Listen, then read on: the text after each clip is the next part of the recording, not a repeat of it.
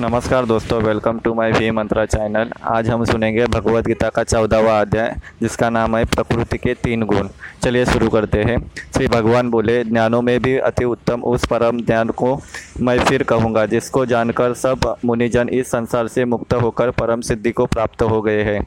इस ज्ञान को आश्रय करके, अर्थात धारण करके, मेरे स्वरूप को प्राप्त हुए पुरुष सृष्टि के आदि में पुनः उत्पन्न नहीं होते और पर में भी व्याकुल नहीं होते। हे अर्जुन, मेरी महत ब्रह्मरूप मूल प्रकृति संपूर्ण भूतों की योनि है, अर्थात गर्भाधान का स्थान है और मैं उस योनि में चेतन समुदाय रूप गर्भ को स्थापन करता हूँ। उस जड़ चेतन के संयोग से सब भूतों की उत्पत्ति होती है। हे अर्जुन नाना प्रकार की सब योनियों में जितनी मूर्तियाँ अर्थात शरीरधारी प्राणी उत्पन्न होते हैं प्रकृति तो उन सब की गर्भधारण करने वाली माता है और मैं बीज को स्थापन करने वाला पिता हूँ। हे अर्जुन सत्वगुण रजोगुण और तमोगुण ये प्रकृति से उत्पन्न तीनों गुण अविनाशी जीवात्मा को शरीर में बांधते हैं।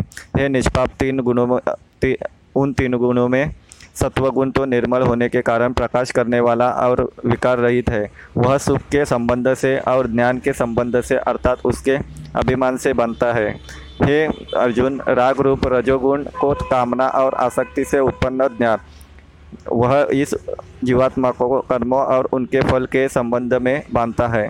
हे अर्जुन, सब देहाभिमानियों को मोहित करने वाले तमोगुण को तो अज्ञान से उत्पन्न जान वह इस जीवात्मा को प्रमाद, आलस्य और निद्रा द्वारा बांधता है। यह अर्जुन सत्वगुण सुख में लगाता है और रजोगुण कर्म में तथा तमोगुण तो ज्ञान को धटकर प्रमाद में भी लगाता है। हे अर्जुन, रजोगुण और तमोगुण को दबाकर सत्वगुण सत और तमोगुण को दबाकर रजोगुण, वैसे ही सत्वगुण और रजोगुण को दबाकर तमोगुण होता है, अर्थात बढ़ता है। जिस समय इस देह में तथा अंतकरण और इंद्रियों में चेत चेतनता और विवेक शक्ति उत्पन्न होती है। उस समय ऐसा जानना चाहिए कि सत्वगुण बड़ा है। हे अर्जुन, रजोगुण के बढ़ने पर लोभ प्रवृत्ति, स्वार्थ, बुद्धि से कर्मों का सकाम भाव से आरंभ, अशांति और विषय भोगों की लालसा, ये सब उत्पन्न होते हैं। हे अर्जुन, तमोगुण के बढ़ने पर अंतकरण और इंद्रियों में अप्रकाश, कर्तव्य कर्मों में अप्रवृत्ति और प्रमाद अर्थात व्यर्थ, चेष्टा और निद्रादि अंतकरण की मोहिनी वृत्तियाँ ये सब ही उत्पन्न होते हैं।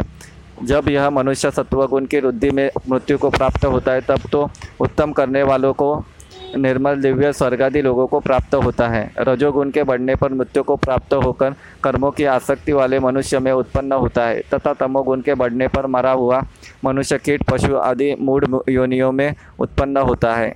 श्रेष्ठ कर्म का तो सात्विक अर्थात सुख, ज्ञान और वैरागी आदि निर्मल फल कहा है। राजस कर्म का फल, दुख एवं तामस कर्म का फल, अज्ञान कहा है।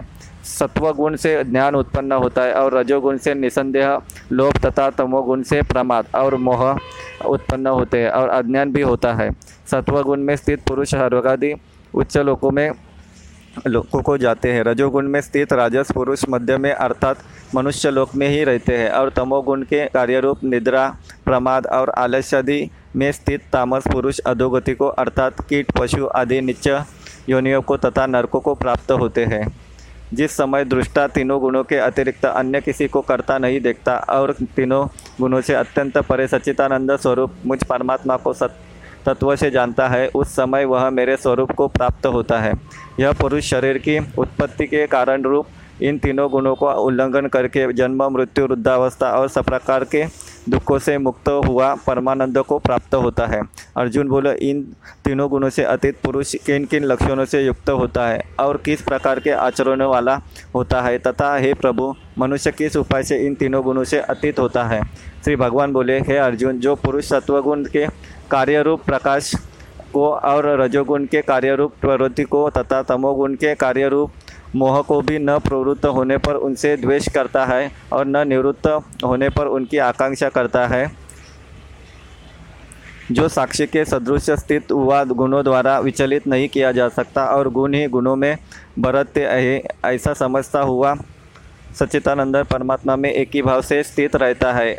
एवं उस स्थिति से कभी विचलित नहीं होता, जो निरंतर आत्मभाव में स्थित सुख दुख को समान समझने वाला मिट्टी पत्थर और स्वर्ण को, स्वर्ण में समान भाव वाला ज्ञानी, प्रिय तथा अप्रिय को एक सा मानने वाला और अपनी निंदा स्तुति में भी समान भाव वाला है। जो मान और अपमान में सम है, मित्र और वैरी के पक्ष में भी सम है एवं संपूर्ण आरंभ में कर्तापन के अभिमान से रहित है, वह पुरुष गुणारहित कहा जाता है और जो पुरुष अव्यभिचारी, भक्ति योग द्वारा मुझको निरंतर भसता है वह भी इन तीनों गुणों को भली भांति लांग कर सच्चिदानंद ब्रह्म को प्राप्त होने के लिए योग्य बन जाता है।